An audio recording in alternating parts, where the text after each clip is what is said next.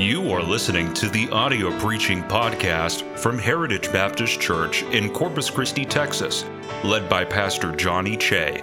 Our church is dedicated to serving Jesus Christ and reaching the world by going forward with the gospel. We pray that you will be helped and blessed by this message from God's Word. All right, cell phones on silent. Let's focus in here. The, I have taken the last month to combat this problem that I've been hearing. I hate hearing it, I dislike it completely. When I hear people say, Pastor, I, I want to be used, I want to do something for the Lord, but He could not use somebody like me. Or you, they hear a message and they say, God wants to use you, God has a plan for you, God has a purpose for you. And do you realize that? I, I've heard people say, well, you know, who are, who are these saints that sit up here? That's a question that I got about two months ago. Who are the saints that sit up here? I'm like, you're talking about the choir? I'm like, those are the people, you know, when you get in trouble in school and your teacher makes you sit up front? Those are the people that I sit there just so I can keep an eye on them. They are not saints.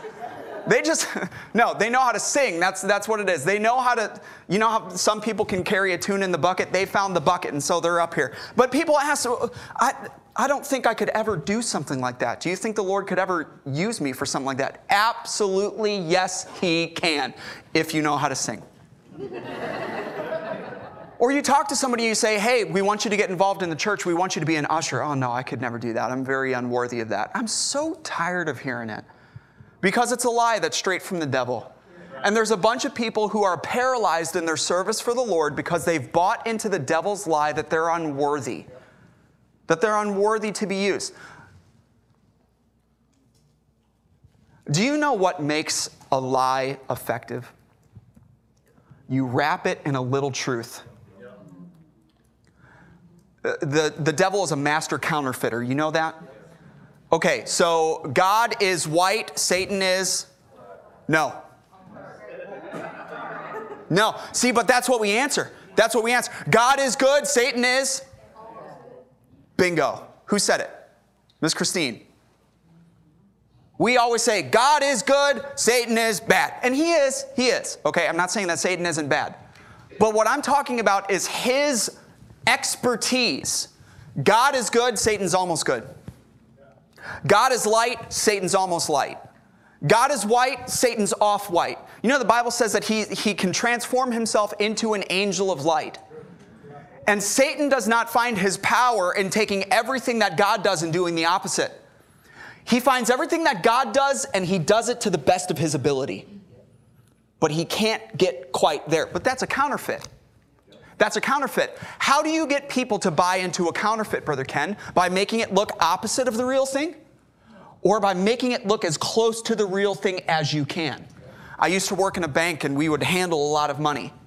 And it's incredible. You would, it would, I would not find counterfeits by looking at them because they, they looked exactly like the real thing, but something would feel off.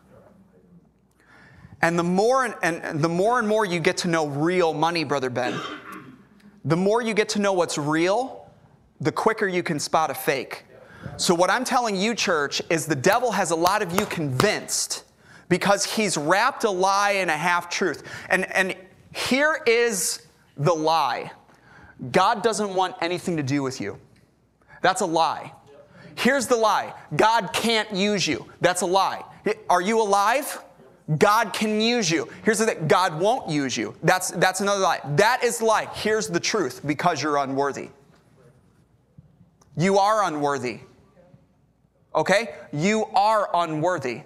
And that's what I've been trying to bring out this past month. Yes, you are unworthy, but week one, you're not unwanted.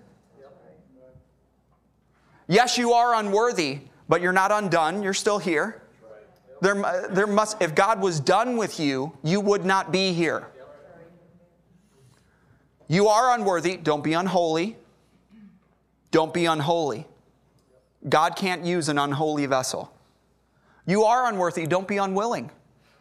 Lord, if you can use this, use it in any way you can. That little boy that walked up to the Lord in, with 15,000 people around him. Lord, I don't have much, but I've got five loaves and two fishes. And if you can use that to feed Peter, use it. And the Lord used it to feed everybody. All you have is all He needs, okay? All you have is all He needs. All that you have in your hands, deficiency. All that you have in God's hands, sufficiency. But the lie of the devil is God can't, God won't have anything to do with you. Truth, because you're unworthy. And I'm trying to combat that. And what I want to show you this morning is I am unworthy. And you are unworthy. But I'm not unwanted. And I'm not unwilling. And I've been waiting to get to this one. I'm not unhappy. And there's a really good reason why, okay? Now, if you have not been here for the previous month, I'm going to do a review previously at Heritage Baptist Church, okay? Second Corinthians chapter 4. Let's stand once we found it. Second Corinthians chapter 4.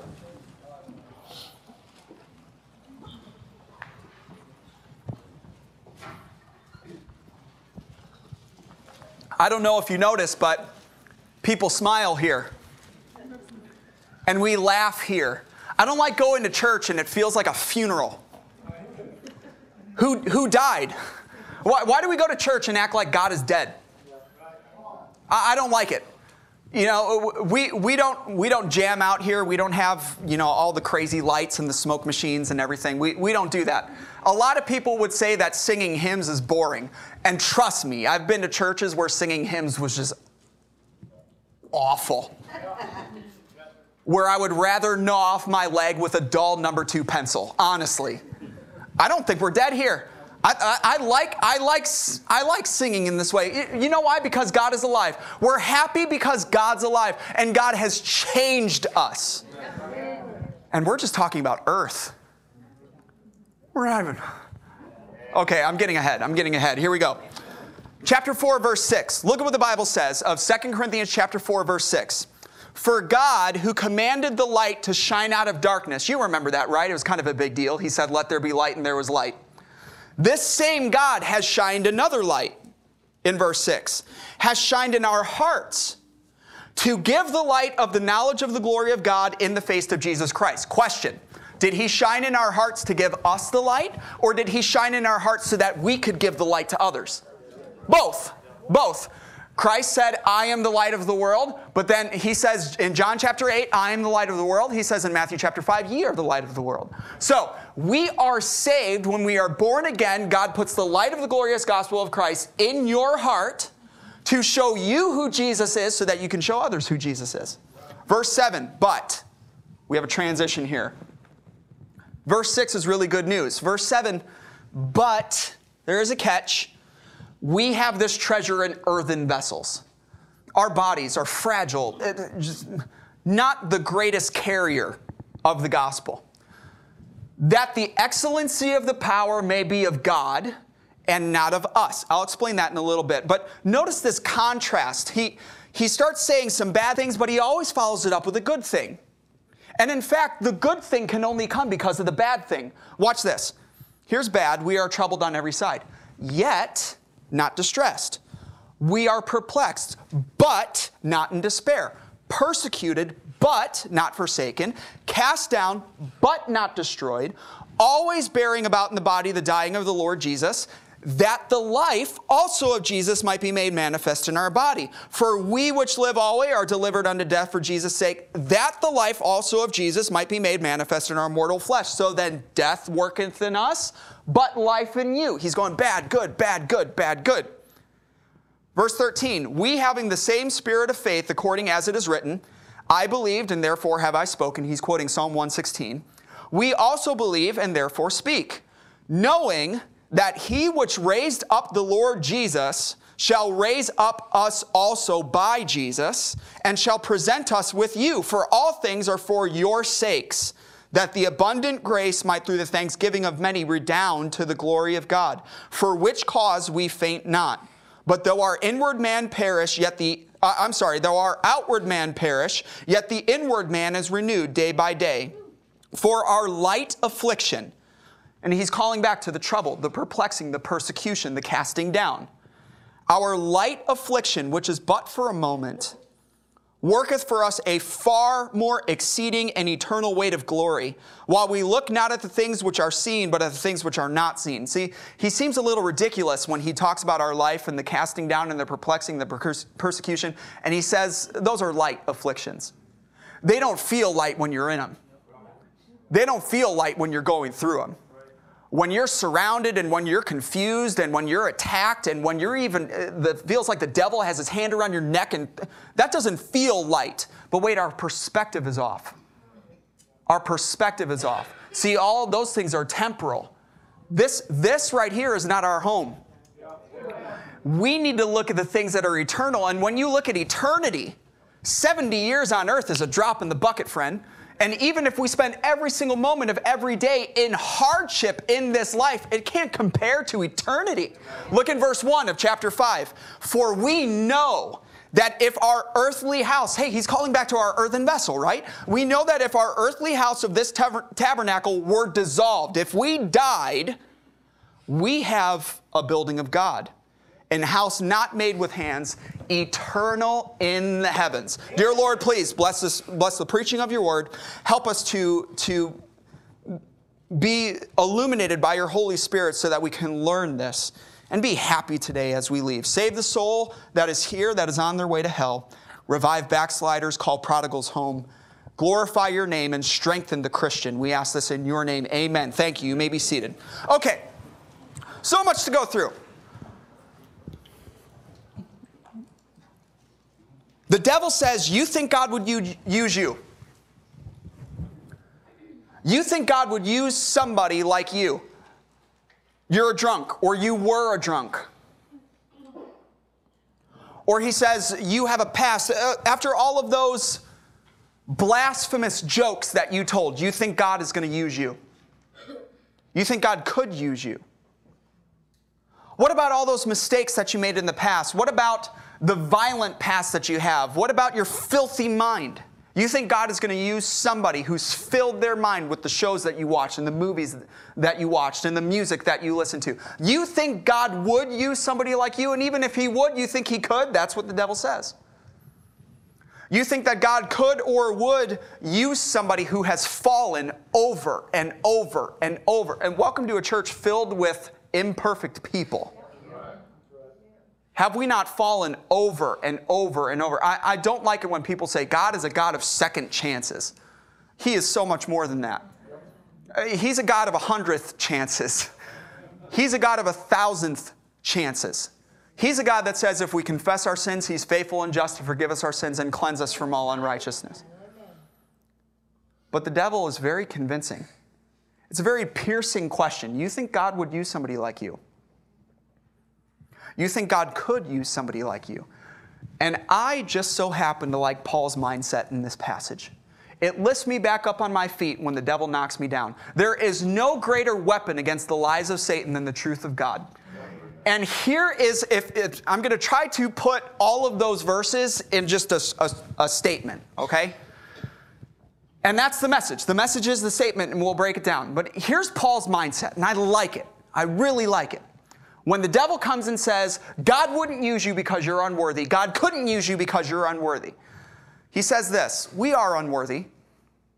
We have this treasure in earthen vessels. We are unworthy. But there are reasons why God uses unworthy people to accomplish his tasks. It's not always easy, but it's always worth it and it's worth it in this life, and it will certainly be worth it in the next. So here's all we're going to do we're going to break down. There's six statements that I made right there. Six kind of movements to his argument, to his mindset, and I just want to bring that out. When the devil says God couldn't or God wouldn't use you because you are unworthy, here's his first response We are unworthy. Thank you, Captain Obvious. We are unworthy. God has never used somebody who was worthy. We are unworthy. We have this treasure in earthen vessels. Does it make sense, Brother Cody? You're not a very artistic person. Who's, who likes art? Does anyone like art in here? Yeah? Yeah? Okay. Does it make sense? You're all nerds, by the way. Um, How many of you like Bob Ross? You like Bob Ross. You don't like art, but you like Bob Ross. Every now and then you're flipping through and you see that guy and you're just drawn to him like a bug to the flame. You're like, I do like happy little bushes for some reason. And the next thing you know, like I've been here for three days. I don't understand what's happened. The kids haven't been fed, the dog's dead, but I have learned. Okay, anyways. Okay, do you know where all of the Bob Ross paintings are except for a handful? A handful are in the Smithsonian. But do you know where the rest of the Bob Ross paintings are? They're in boxes in a warehouse in, I think, in like Pittsburgh or something. Okay, does that make sense? Does that make sense? And you know why? Because Bob said I didn't want I don't want any of my paintings in museums and I definitely don't want them sold. And here's here's what he did. He painted one before the show, and then he painted one during the show, and then he painted one after the show for the lady who discovered him. So there are three versions of all of his paintings, and all but about five of them are sitting in, in boxes in a warehouse. Billionaires have said, I will pay, here's a blank check, give me one. And they say no. Does that make any sense to you? Does it make any sense? Okay, so you are artistic people. Does it make sense to put the Mona Lisa in a storage container? No. And even those of you who aren't artistic, uh, no, that doesn't make any sense. Would it make sense to take the crown jewels and put them in a filing cabinet? No. Would it make sense to take the Constitution of the United States? It's still there. I know we don't follow it anymore, but it's still there. Would it, would it make sense to put the Constitution of the United States in a manila folder in grandmama's basement? Does it make sense to take the gospel of Jesus Christ, to take the news that God tabernacled among men, that God dwelt among men, that God became flesh. And he died. And he was buried and he rose and he changed the world, never having left a 40 mile by 80 mile country. He changed the world. I don't, I'm atheist. No, you're not. But, but even if you give me proof that Jesus lived and died and rose again. What year is it? Well, no, what year is it? 20, who said 2024? I wish it was 2024. 2023 AD. The year of our Lord, Anno Domini. Hmm. we, we run our calendars by him, people. Okay? He changed the world. Does it make sense to take that story and give it to a sinner? to take that light and shine it in your heart so that you can shine it to other people. You know, God can use anything. He's used a donkey, He's used rocks. He, he, he could use a lot of things better than you and I. A lot of things more worthy than you and I. I would say the gospel is such a glorious message, he should have written it in the stars. Wouldn't it have been amazing? Believe on the Lord Jesus Christ and thou shalt be saved. I'd say that would be a worthy message board. But he took the gospel and he put it in you. He put it in thieves, in murderers, in immoral, lazy, proud people. We have this treasure in earthen vessels. We are incredibly unworthy. The moment you think you're worthy is the moment you're in trouble. We are incredibly unworthy, but, but, there are reasons why God uses unworthy people to accomplish his tasks. There's a heavenly reason and there's an earthly reason. Let me explain the heavenly reason first. When I look in the Bible, I see murderers who became spiritual leaders. I see prostitutes who became Christian mothers, the great, great, great, great, great, great ancestors of Jesus Christ himself, prostitutes and harlots. when I look in the Bible, I see perverted men who became ancestors of Christ. One of the ancestors is named Judah.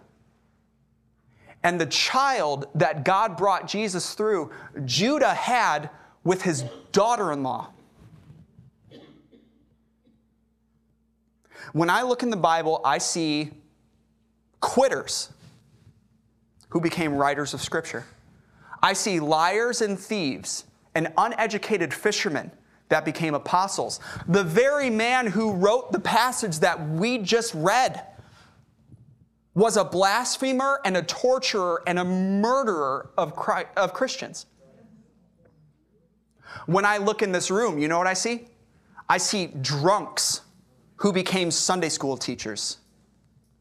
Better not be drunk still. I see people, I see gang members who are greeters. You're wondering who is it? I'm telling you guys, you better, you better be careful. Some, somebody, somebody asked the other day, what if we have an active shooter in this church? My answer was if any active shooter comes in here, we've got 10 men down outside. We got plenty of people. We've got men in here who can kill you with their thumb. We've got ladies in here who can also kill you with that man's thumb.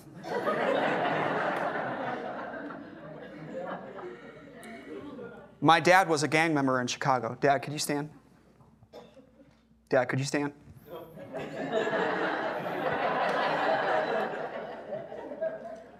You'd never know it. He was a gang member in Chicago. There's a situation in his life, he could have been in prison for a very long time. And God protected him. He's a greeter, he's an usher. I see people who have been through hell on earth, and they're singing in the choir. Who are the saints up here? no. No. Who are the people whose lives have been changed by Jesus Christ? Who are sitting up here and singing? Who are the people who used to be listening to the devil's music that are now singing? How sweet to hold a newborn baby and feel the pride and joy he gives, but greater still, the calm assurance this child can face uncertain days because Jesus lives. That's what I see when I look out in this room. I see soldiers who have seen a lot and been through a lot that are now heads of security. I see people who have been damaged that are now some of the greatest witnesses for Christ in this church. So, what's my point? What a Savior. What a Savior who can take somebody so unworthy and use them to accomplish something so incredible as to accomplish His work. The heavenly reason why God uses unworthy people so that He gets all the glory. It's so that people say, oh, what a great choir member. No, what a great Savior I have. No, it's not what great ushers. No, not what great nursery workers. Oh, what great people. No, we are unworthy nothings but Jesus reached down into the pit of sin where we were and made us into something usable. What a Savior that we serve. And don't you ever lose that, church. Don't you ever lose that. I hate it, I hate it, I hate it. When you walk into a church and it's a museum and everyone's looking down their Pharisaical nose at everybody else. Do you sin the way we do? Church, never forget where you were or where you'd be if Jesus Christ didn't save unworthy sinners. There's a heavenly reason so that he gets all the glory, but there's an earthly reason too.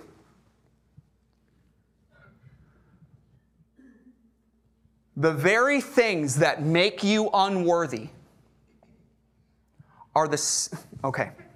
The very things that make you unworthy to be used are the same things that make you effective when you are used. Now, let me illustrate. Stay with me.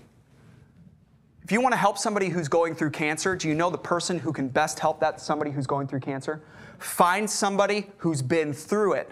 find somebody who beat cancer to tell them you can make it through this.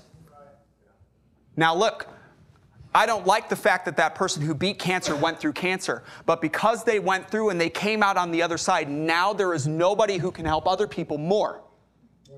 So, do you want to know who can help somebody who's struggling with alcohol more than anybody else? Somebody who used to struggle with alcohol but find forgiveness and, and found forgiveness and victory through Jesus Christ. Right. Do you want to find somebody to? There is nobody who can help a bitter person more than somebody who used to be bitter but found out how to forgive and move on through Jesus Christ. There's nobody who can help somebody who has fallen more than somebody else who's fallen themselves but found out they could be forgiven and they could move on, and God still had a future for those who had a past. There is nobody who can help somebody who is abused more than somebody who's also been abused, but they came through and find out we're still worth something to Jesus Christ.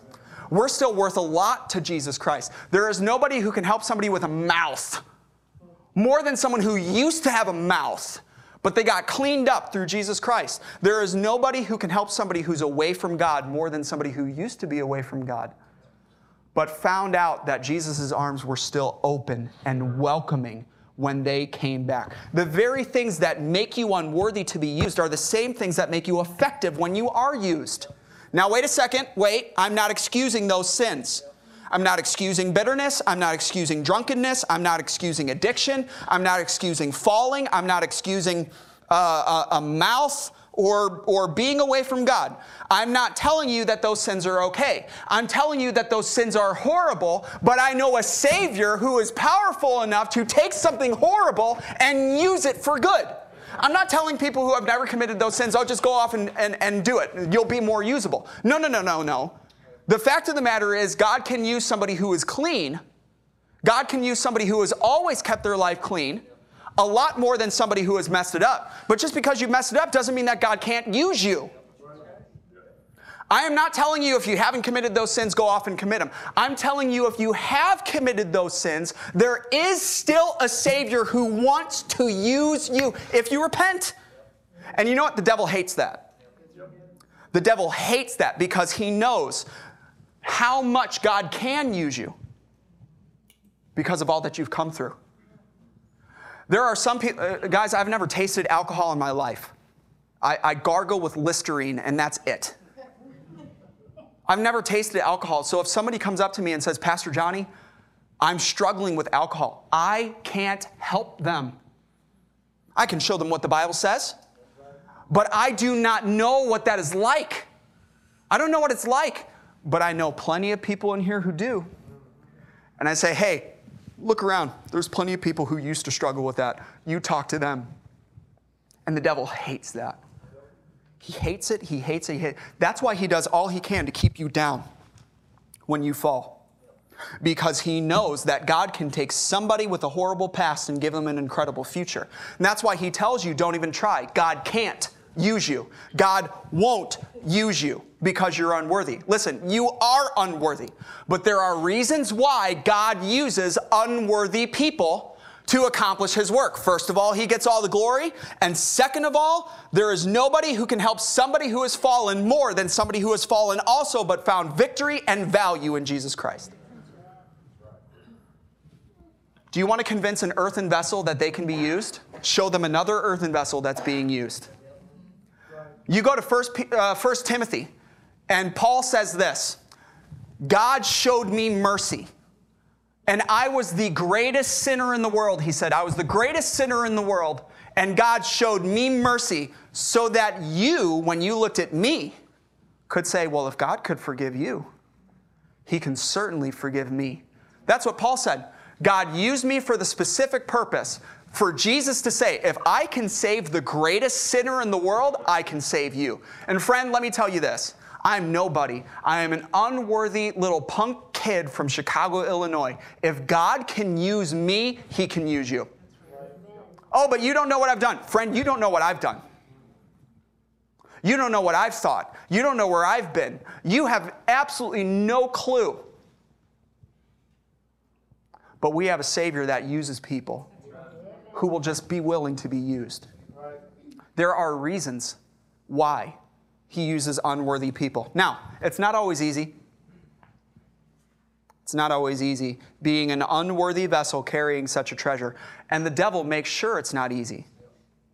He will trouble you on every side. He will perplex you. He will persecute you. And when he can, he will get his hands on you and he will cast you down. Now, wait a second. Wait, wait, wait, wait, wait, wait, wait. I just have a question for you. Does it seem a little confusing that the same devil that is telling you you can't be used of God is the same devil that is doing everything he can to destroy you? Are we tracking? Are we following? Okay, if the devil is so convinced that God can't use your vessel, why is he doing everything he can to destroy your vessel? It seems to me that if God couldn't use you, the devil would leave you alone.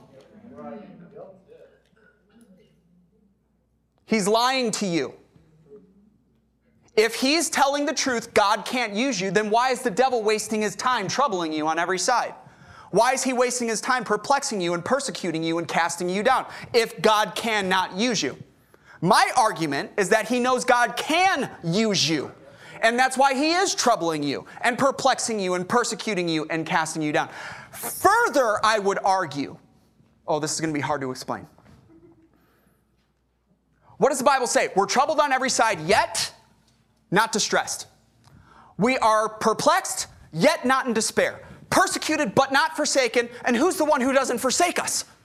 God doesn't forsake us. And we are cast down but not destroyed. So I would make the argument the reason the devil is troubling you and perplexing you and persecuting you and casting you down is because he knows God can use you still. I would argue further that the very reason that you are troubled on every side and yet not in despair, and perplexed but yet not distressed, or flip those two, persecuted but not forsaken, and cast down but not destroyed, I would argue that is because God does plan to use you. Because there's absolutely no reason why an earthen vessel that's troubled on every side should not be distressed. There's no reason why somebody who is perplexed should not be in despair. There's, nobody, there's no reason why somebody who is persecuted should not be forsaken and cast down should not be destroyed. It must be because God does plan to use you. There's no other explanation to, to why an earthen vessel survives the attacks of Satan other than God is protecting me, and He's protecting me because He wants to use me. And that's when we have the most influence on the world. When the world sees a vessel that has been attacked over and over and over, and yet sustained throughout it all. The world is going to look at you and say, What's different? What is different? Because when I go through trouble, I am in distress. The world is going to say, When I'm perplexed, I am in despair. You ever been to a funeral of somebody and they don't know Christ? It's horrible wailing, crawling into the casket, trying to bring them out. There's no hope. There's no hope. And then they see a Christian funeral and people are smiling, people are laughing, people are singing, people are, because it's not a funeral, it's a graduation service. If, if Christianity is true, people don't die, they just move.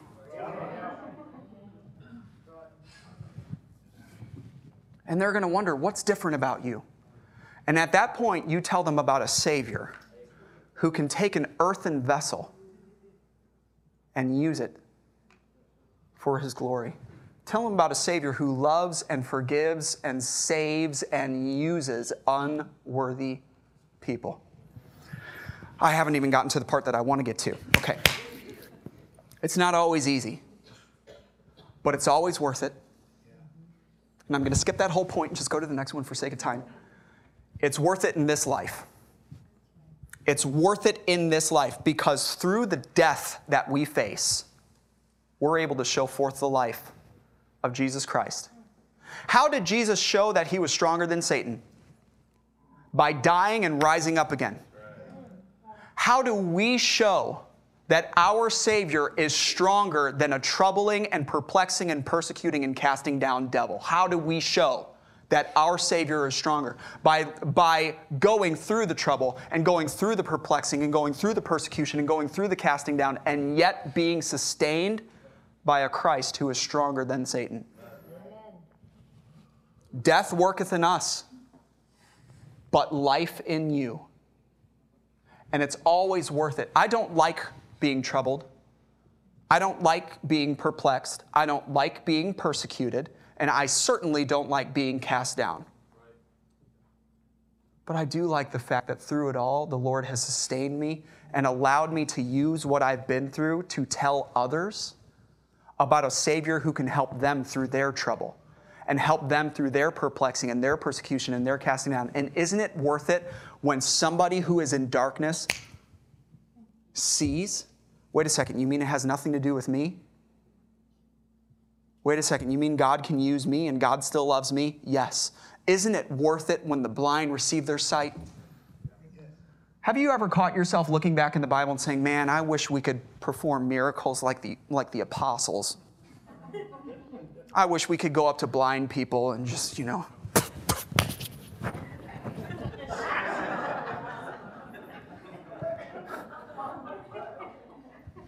Church, that's nothing. Giving a blind person their sight is nothing compared to the power that a soul winner has. I'm turning Italian today. Have you noticed that? That is, that is nothing. Rise up and walk. That is nothing compared to the power that a soul winner has finding somebody who is dead in sin and having that person come alive again in Jesus Christ. That's a miracle. That is a miracle. And it's, it's not only a miracle because that dead person has come to life again, it's a miracle that God used you to do it. He could have wrote it in the stars. He could have put it in the oceans. He could have a whale sprout wings and fly over the United States speaking every dialect Jesus saves. But he uses you in order to do it after all you've done and after all you've been through. God uses you to bring life and light to a sinner. It's worth it. It's worth it. It's wor- if just one more soul were to walk down the aisle It'd be worth every struggle, it'd be worth every mile. A lifetime of labor is still worth it all if it rescues just one more soul. But it's especially worth it in the next life. And this is really where I want to get. This is why I'm not unhappy. You know, if I didn't know Jesus, this life would be the only heaven I'd ever know. And if this is the only heaven I ever knew, kill me now. Thanks to Jesus Christ, this is the only hell I'll ever know. If you don't know Jesus, this will be the only heaven you ever know because heaven is access to God's presence. If you are saved, this is the only hell you'll ever know because hell is the absence of God's presence. But get this, get this, get this, get this. The devil tells me that I'm unworthy to be used on this earth. That's, that's his argument. He never shuts up about it. God can't use you. You're unworthy. God won't use you. You're unworthy. Blah, blah, blah, blah, blah, blah. Okay, he's worried about me being unworthy to be used on this earth? Devil, forget this earth. You're worried about what God wants to use me for on earth? Do you have any idea what He has planned for me in heaven? I don't think you're following. The devil is saying, God can't use you on earth. You're unworthy of that. We're talking about earth, being unworthy of what's happening on earth. What about what's going to happen in heaven? Unworthy to be used. That's your argument. Do you realize one day, Brother John, this wicked, deceitful, proud sinner is going to walk and talk with Jesus Christ on golden streets? Do you realize one day this wicked sinner, Brother Danny, I'm going to climb the tree of life? There's probably a sign that says, Do not climb. Oh, you can't sin. There is no sign. There is no sign. And I'm going to climb it. And there's 12 different manners of fruits, and I'm going to sit up on the top and I'm going to take apples and I'm going to chuck it at each every one of you. Do you realize this sinner is going to, there's going to be mansions and I'm going to be able to go in and out? There's, there's gates made of pearl. And there's a river of water of life. And the devil is, a, the devil is worried about what God wants to do with me on earth because I'm unworthy. Does the devil have any clue, clue what the Lord has prepared for me in heaven? You know what I go through here? I'm troubled on every side. Okay? I'm surrounded, I'm outnumbered. You know what's going to happen in heaven? We're the majority. I've been a minority my whole life. Not in heaven. We're going to be in the majority. No more trouble. No more trouble. Surrounded by believers. You don't have to get excited. I'll get excited. Here, we're perplexed. Are we not, Brother Victor? We're perplexed. We're confused. We're uncertain. We wake up and we think, no clue.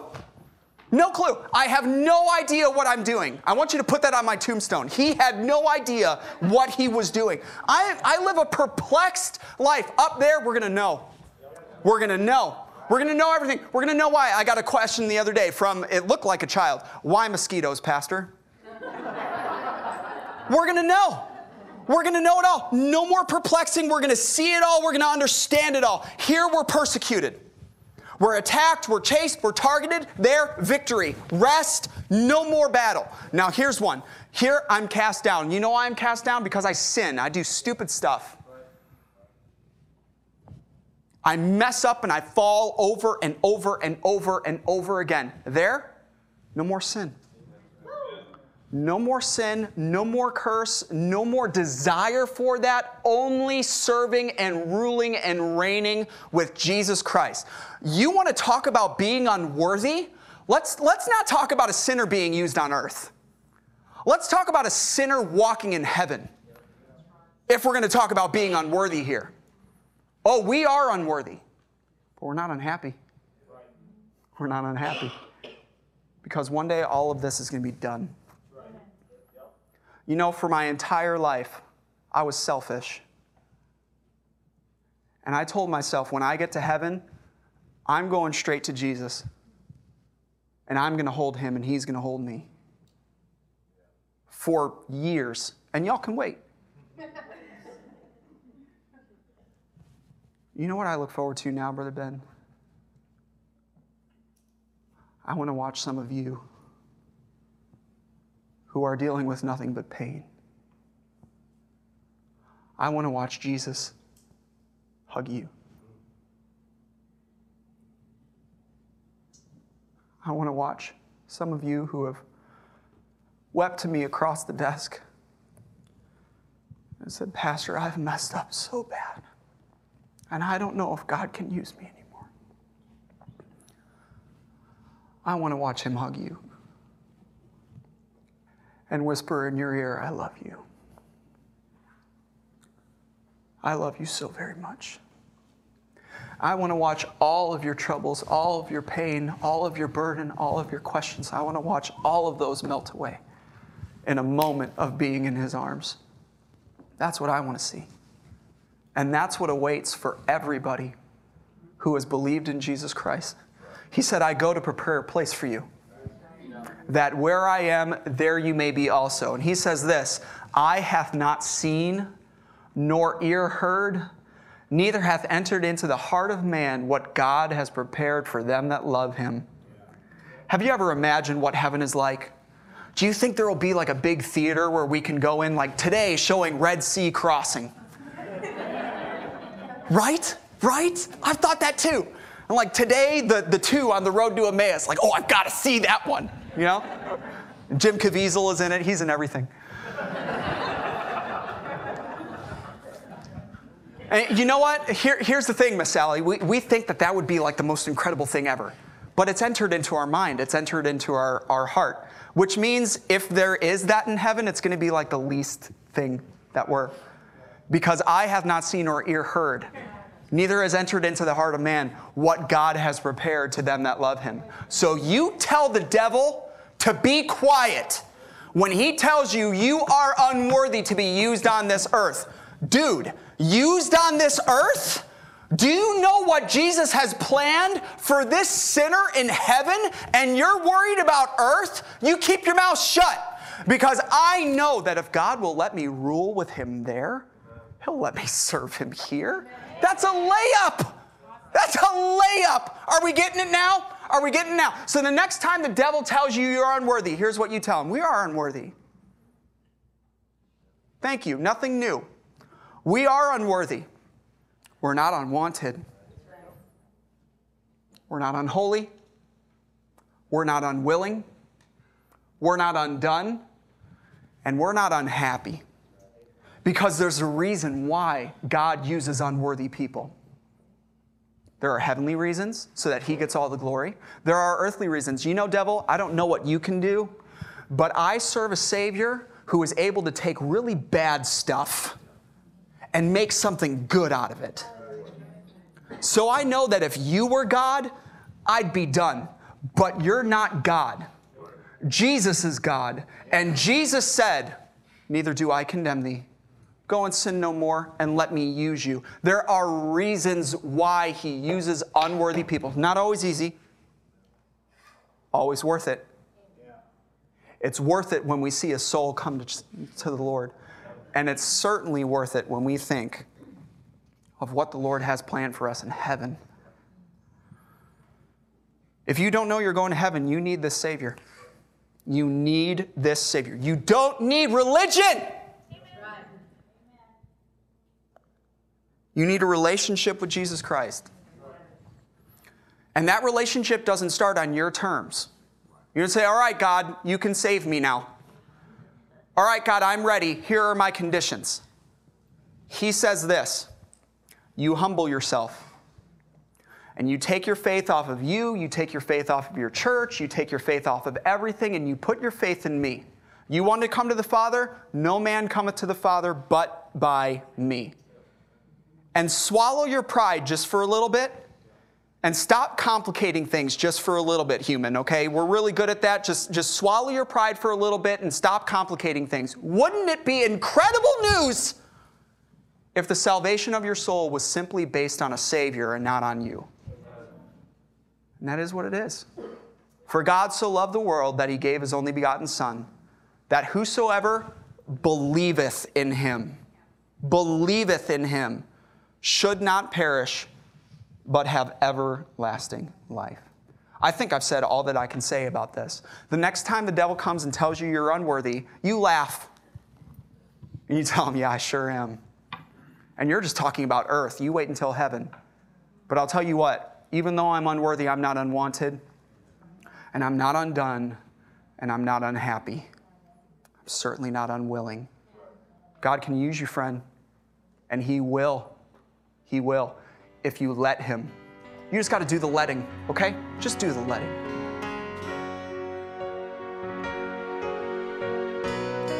Thank you for listening to our audio preaching podcast. For more information about our ministries, or if you would like to get in contact with us, please visit our website at heritagebaptistcctx.org. May God bless you as you go forward with the gospel this week.